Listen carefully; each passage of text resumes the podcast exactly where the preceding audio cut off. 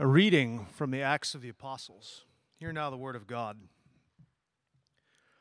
While Paul was waiting for them in Athens, he was deeply distressed to see that the city was full of idols. So he argued in the synagogue with the Jews and the devout persons, and also in the marketplace every day with those who happened to be there. Also, some Epicurean and Stoic philosophers debated with him. Some said, What does this babbler want to say? Others said, He seems to be a proclaimer of foreign divinities.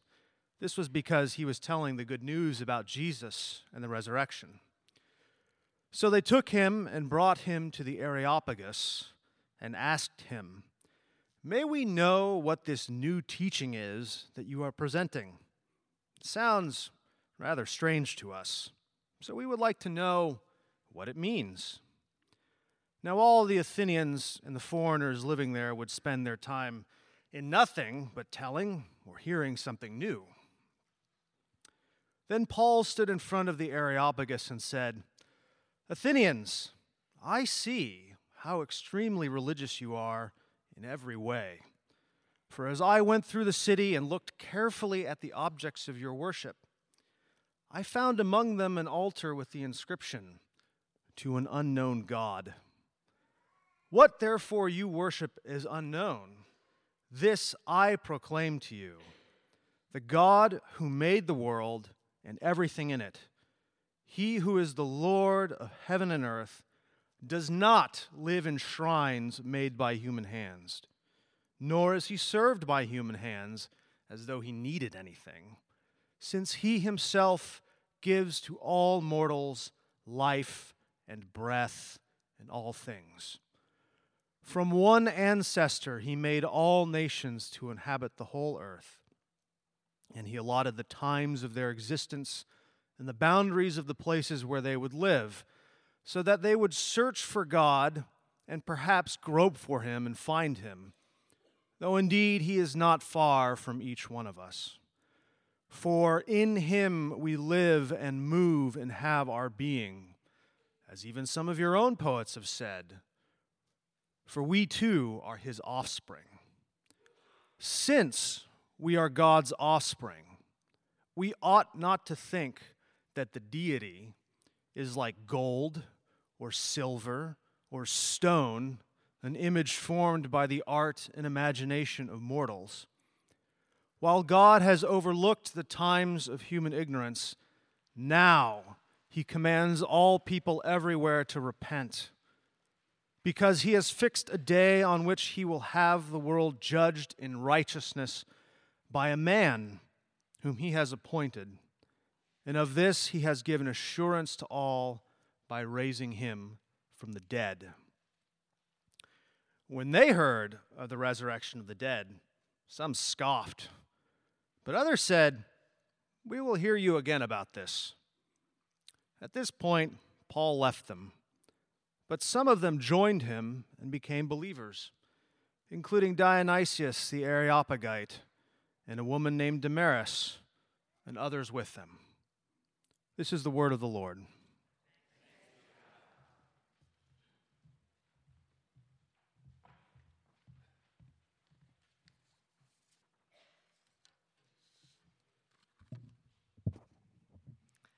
Hear the gospel of our Lord Jesus Christ according to Luke.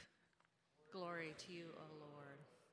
Then he said to them, These are my words that I spoke to you while I was still with you, that everything written about me in the law of Moses, the prophets, and the Psalms must be fulfilled. Then he opened their minds to understand the scriptures, and he said to them, Thus it is written that the Messiah is to suffer and to rise from the dead on the third day and that the repentance and forgiveness of sins is to be proclaimed in his name to all nations, beginning from Jerusalem. You are witnesses of these things, and see, I am sending upon you what my Father promised. So stay here in the city until you have been clothed with power from on high. Then he led them out as far as Bethany, and lifting up his hands, he blessed them. While he was blessing them, he withdrew from them and was carried up into heaven. And they worshiped him, and they returned to Jerusalem with great joy. And they were continually in the temple, blessing God. This is the gospel of the Lord. Praise to you, O Christ.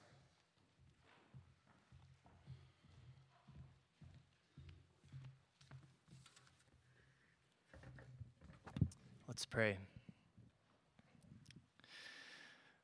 Gracious God, Father, Son, Spirit, we are grateful today to be able to come into your presence and worship you, and we are grateful for this word from your Apostle Paul that reminds us that indeed you are not far from each one of us.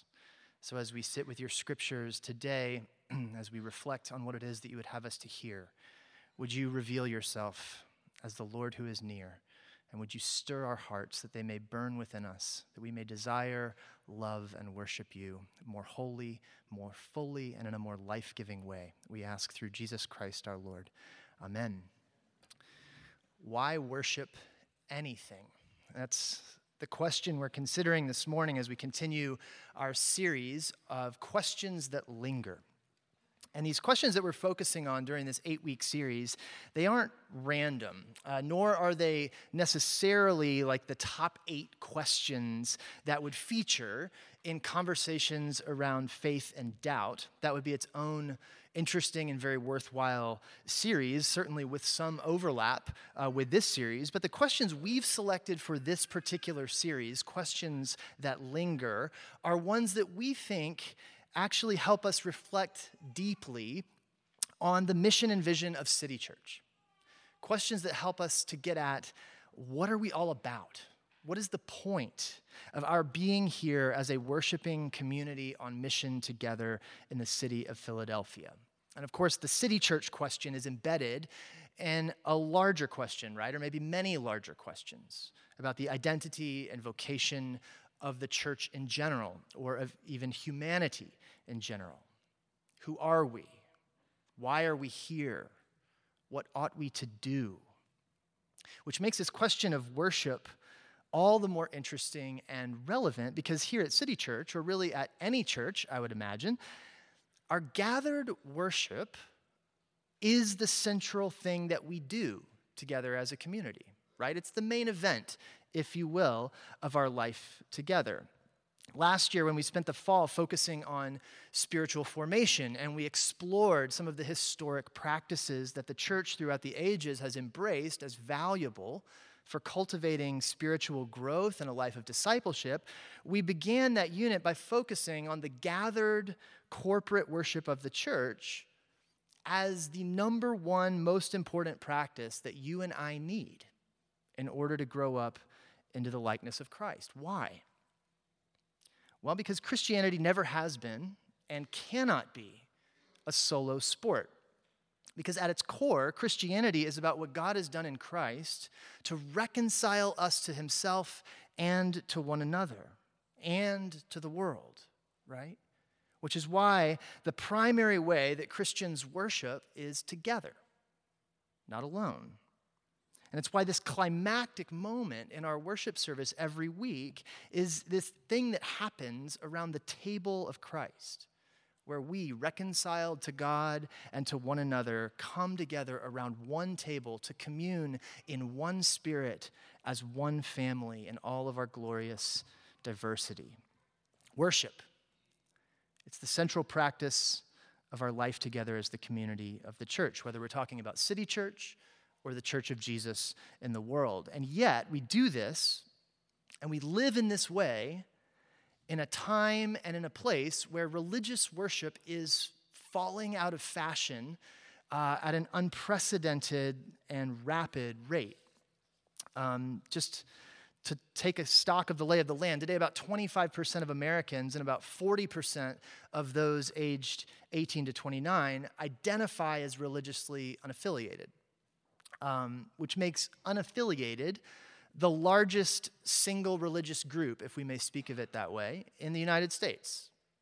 In fact, unaffiliated is larger itself than all of the various forms of Protestant Christianity combined. And it's the fastest growing group. Uh, since the 1980s, the percentage of young adults who would identify as religiously unaffiliated has basically quadrupled.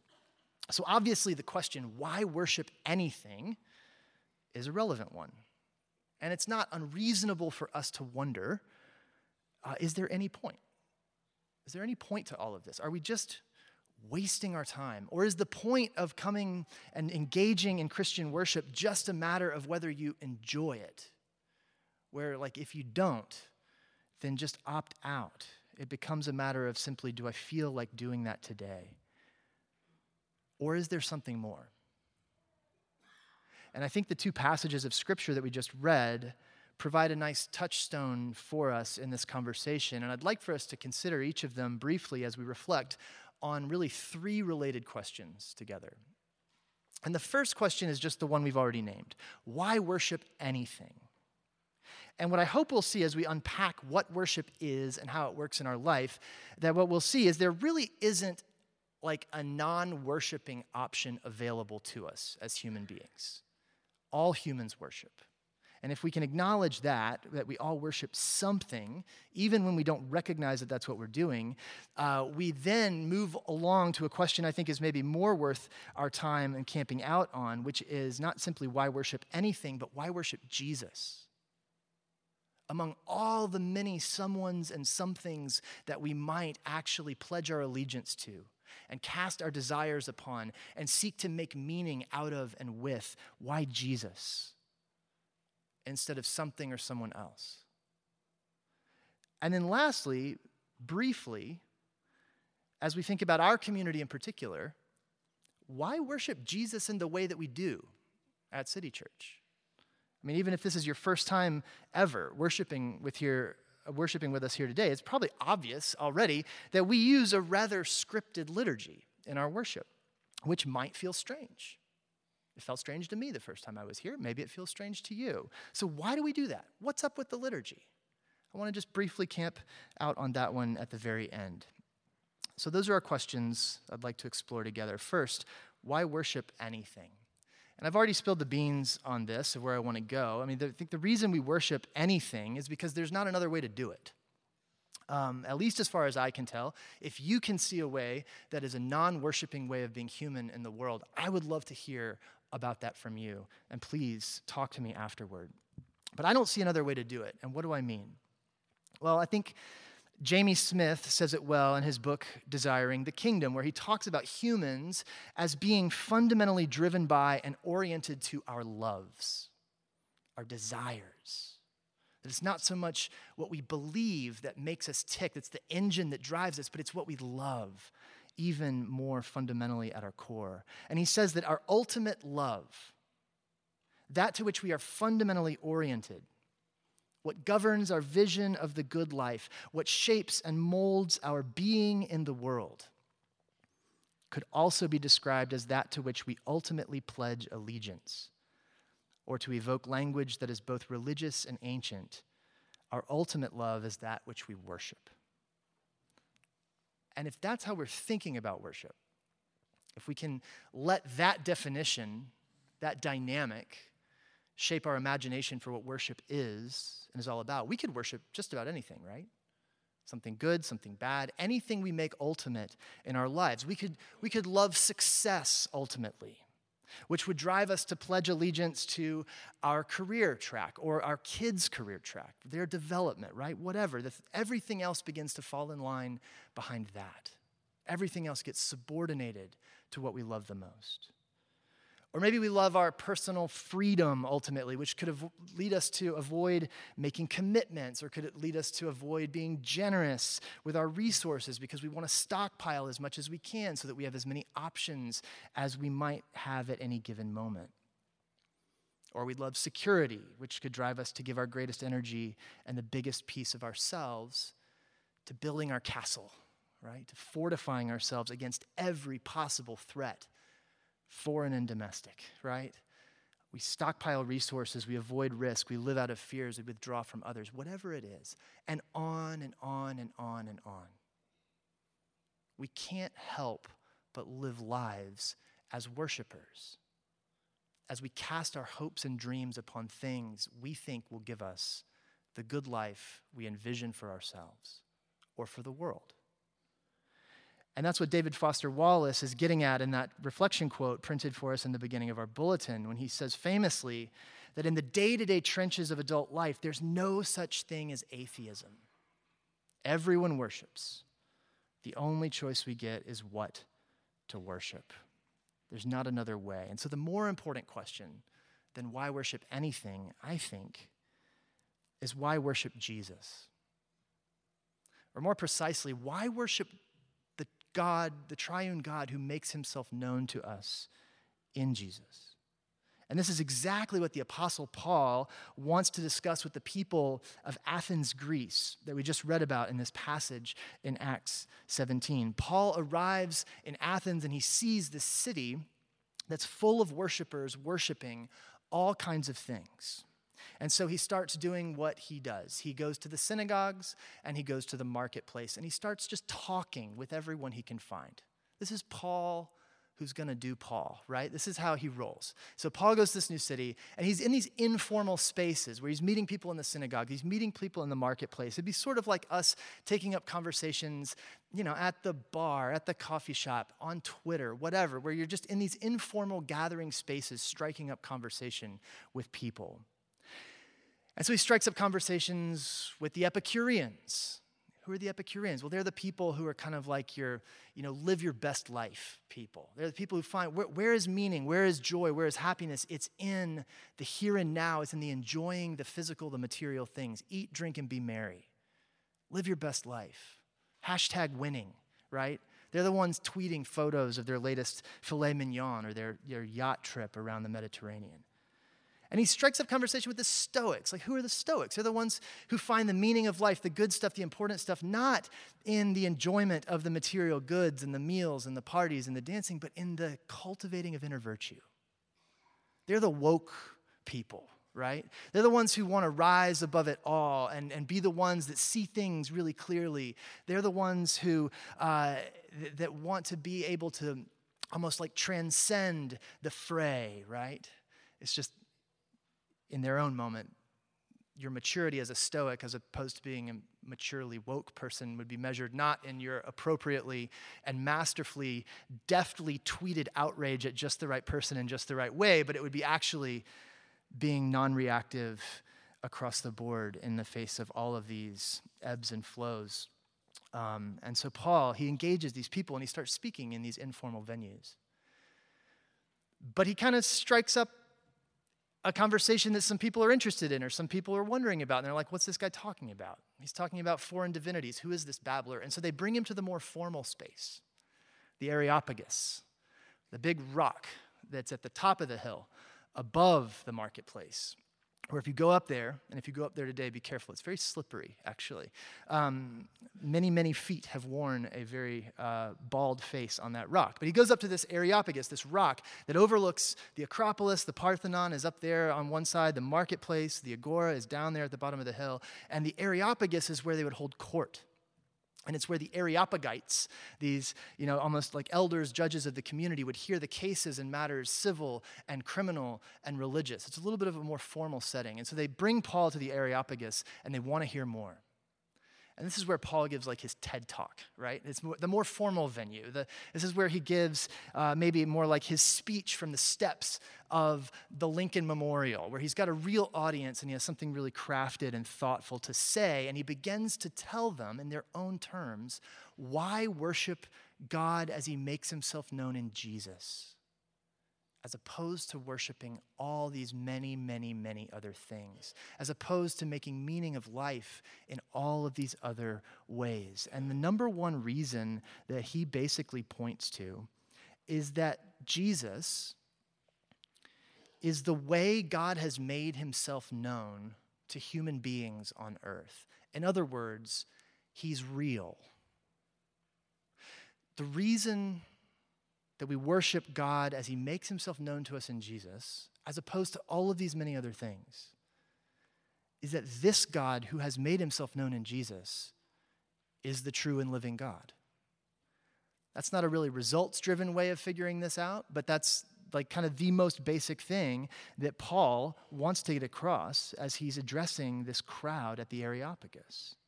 Worship is the only response that makes any sense when we encounter the reality of who this God is and what this God has done for us in Christ. He's our creator, He's our sustainer, He's our savior, He's the one in whom all things hold together. Paul says, even your own poets have written about this kind of stuff, right? In Him we live and move and have our being. It's like if He came to our moment, He'd be like, even your poets have said, all you need is love. And you know, they're onto something, but what is love? What is it? What kind of love do you need? Paul, he meets them on their own turf. He speaks their language and he introduces them to this unknown God. And he says, This unknown God is the, the God. And he's made himself known to us in Jesus. Let me tell you about him. C.S. Lewis famously said, Christianity, if false, is of no importance, and if true, of infinite importance. The only thing it cannot be is moderately important. And Paul wants to help the Athenians discover that following Jesus, knowing God in and through Jesus, is of infinite importance because he's real. This is what the scriptures testify to. This is what the apostles gave their lives to testify to. This is what the witness of the church throughout the ages has been. That what God has done in Christ is real, it's true and is of the utmost importance. And so that's one reason. Why worship Jesus? Well, because he's real, he's true. And the only appropriate response to the reality of who Jesus is, when we begin to actually discover who this God is, who is not far off, but is nearer than we think, the only appropriate response is worship. So that's one reason, because it's true. The story is true. But the other reason, another reason, is that because Jesus is better. Not just that he's true and real, but he's better than all the other objects of our worship. He's better for the world, and ultimately, he's better for you and me as well. Just think about this for a minute. Can you imagine what the world would be like if everyone everywhere consistently aimed the energy and passion of their lives, of our lives, in the direction of Jesus? And sought to live as consistently as possible the way he lived in the earth. Can you imagine what that would do to life on planet Earth if we all did that? Just a couple weeks ago, or whenever that was, last week, two weeks ago, when we considered what's wrong with the world. And when you start to boil it all down, what's wrong with the world? One of the most fundamental problems that we can all identify is our own self orientation. The fact that we are opportunistic more than we are loving to those around us. Human selfishness, it's this poisoned fount from which springs so much of what's wrong with the world. What greater antidote to evil could there be than the self sacrificial love we see modeled for us in the life of Jesus?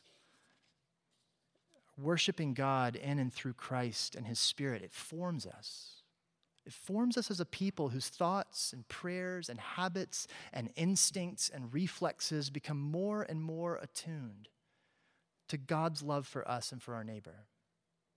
We become more Christ like. Worshiping God in Christ draws us up into what Father Richard Rohr calls divine participation, in which we are receiving, savoring, and extending God's love. But it's not just about what worshiping God and in and through Jesus does for us or does in us for the sake of the world, but it's about what worshiping God does in us for our own personal wholeness and well being as well. God's the only object of our worship that in the end actually gives us the life and the wholeness that we crave rather than depleting us of it To come back to David Foster Wallace. We've, we've visited time and again over the years, but in that same speech where he said, in the day to day adult trenches of adult life, there's no such thing as atheism, he also starts to unpack what happens when you begin to worship other things. And he begins to paint a picture of how all these other things that we pledge allegiance to, that we pin our hopes and dreams to, they steal life. We, we think that they're going to serve our purposes, and so we enlist them on our mission. But it's not long before the tables turn and we end up serving them. And they become the cruel master that actually begins to quench the life we seek. Wallace says this He says, If you worship money and things, if they're where you tap real meaning in life, then you'll never have enough. Never feel that you have enough. It's the truth. Worship your body and beauty and sexual allure, and you'll always feel ugly. And when your time and age start showing, you'll die a million deaths before they finally grieve you. On one level, we all know this stuff already. It's been codified as myths, proverbs, cliches, epigrams, parables, the skeleton of every great story. The whole trick is keeping the truth up front in daily consciousness. Worship power, and you'll end up feeling weak and afraid. You will need ever more power over others to numb you to your own fear. Worship your intellect, being seen as smart, you will end up feeling stupid, a fraud, always on the verge of being found out. But the insidious thing about these forms of worship is that they're unconscious. They're default settings. They're the kind of worship you just gradually slip into day after day, getting more and more selective about what you see and how you measure value without ever being fully aware that that's what you're doing. Why worship Jesus? Because he's better. He's better for the world because he forms us into people who live like him in the world. And he's better for us because actually he's the one who is the giver of life. He's the one who calls us into love and service toward him that becomes the way that we become partakers of the life and the joy and the wholeness for which he has made us. We worship Jesus because he's better. But the third reason we worship Jesus is because he's the one who makes our heart burn within us. Think about this story from Luke 24, we read a, a, bit of it from the end of that story of on the, the road to Emmaus and its aftermath, where the risen Jesus has met these followers on the road and they end up meeting him and breaking bread with him. They see him. They, uh, they, their hearts burn within them. Then Jesus goes to these apostles, the disciples. He visits them as well, and we see them worshiping him as well. And I, what I love about that is that those two stories actually connect worship and our burning hearts in two very different ways. At the end, the part that we just read, we see this group of disciples seeing, the, seeing Jesus ascend and then they're worshiping him. Why? They're worshiping him because their hearts are burning within them. They've experienced something about the risen Christ, and so they're compelled into this act of worship because of who Jesus is. But in the episode just before this, there are these two men that are walking on the road, and Jesus meets them, and he's opening up the scriptures, and then he breaks bread with them, and their eyes are open, and they behold him, and he's gone. And they say, Did our hearts not burn within us? And they worship him because, right? Or they, rather, their hearts burn because they've been with him in worship. It's both, it's both the result and the compelling force. It's an iterative process. And so for some of us, we're drawn to worship because we've sensed or we've tasted the sweetness of who Jesus is. We've had the experience, we know him. And so we long to come. We long to have our lives once again drawn up into this story, drawn up into the movement of meeting God. But for others of us, that doesn't, we're not feeling it right now. Others of us, it feels cold, it feels stale, maybe disingenuous. We feel like God is maybe not nearer than we think. So the love isn't there, or, the, or le- at least our hearts aren't inflamed at the moment. And what I love about the story is that for some, the burning heart is the doorway into worship. For others, the burning heart is what comes on the heels of having been with Jesus in worship. It produces the love, and the love compels us. It's an iterative process that God draws us into this union and communion with Him through Christ. And we see that play out in this beautiful story of the road to Emmaus that we enact every week when we break bread together in His presence.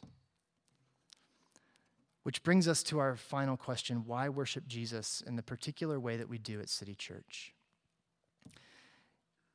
We like our liturgy. We, we do. We, uh, it's obvious uh, that we follow a scripted liturgy. And for many, if not most among us, that could feel weird, at least at first.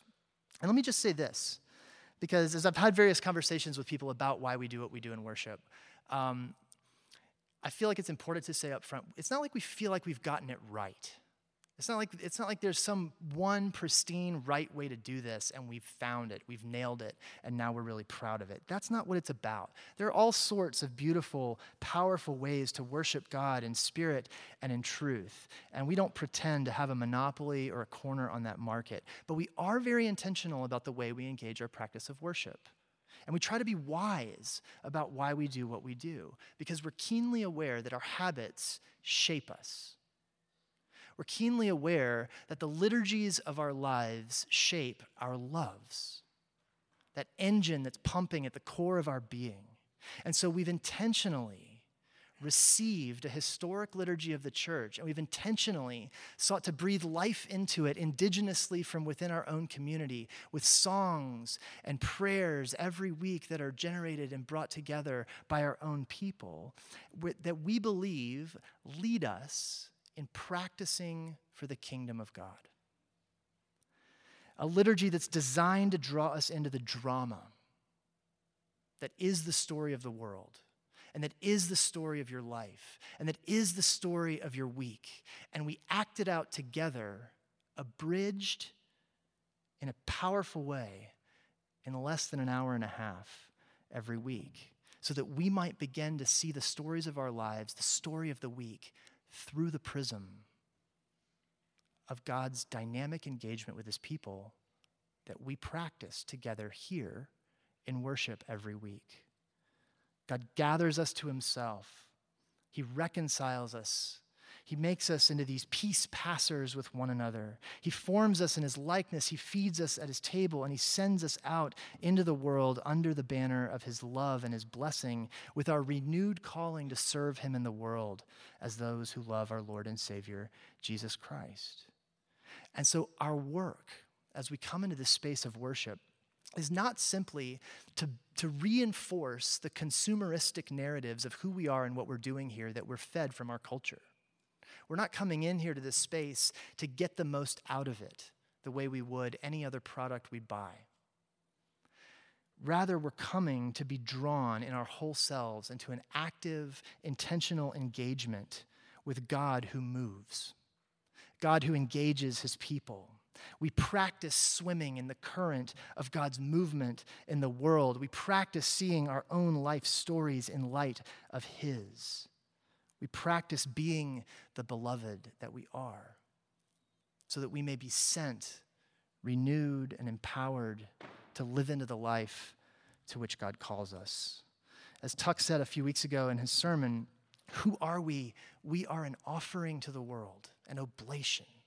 That's our identity and that's our calling. And in our worship, we are formed more and more into that, that we may live in this Christ like way in the earth which is the opposite of the identity and the vocation to which we're called by our culture the culture of selfism, the culture of consumerism, the culture that says what I feel is what's most trustworthy and true about the world.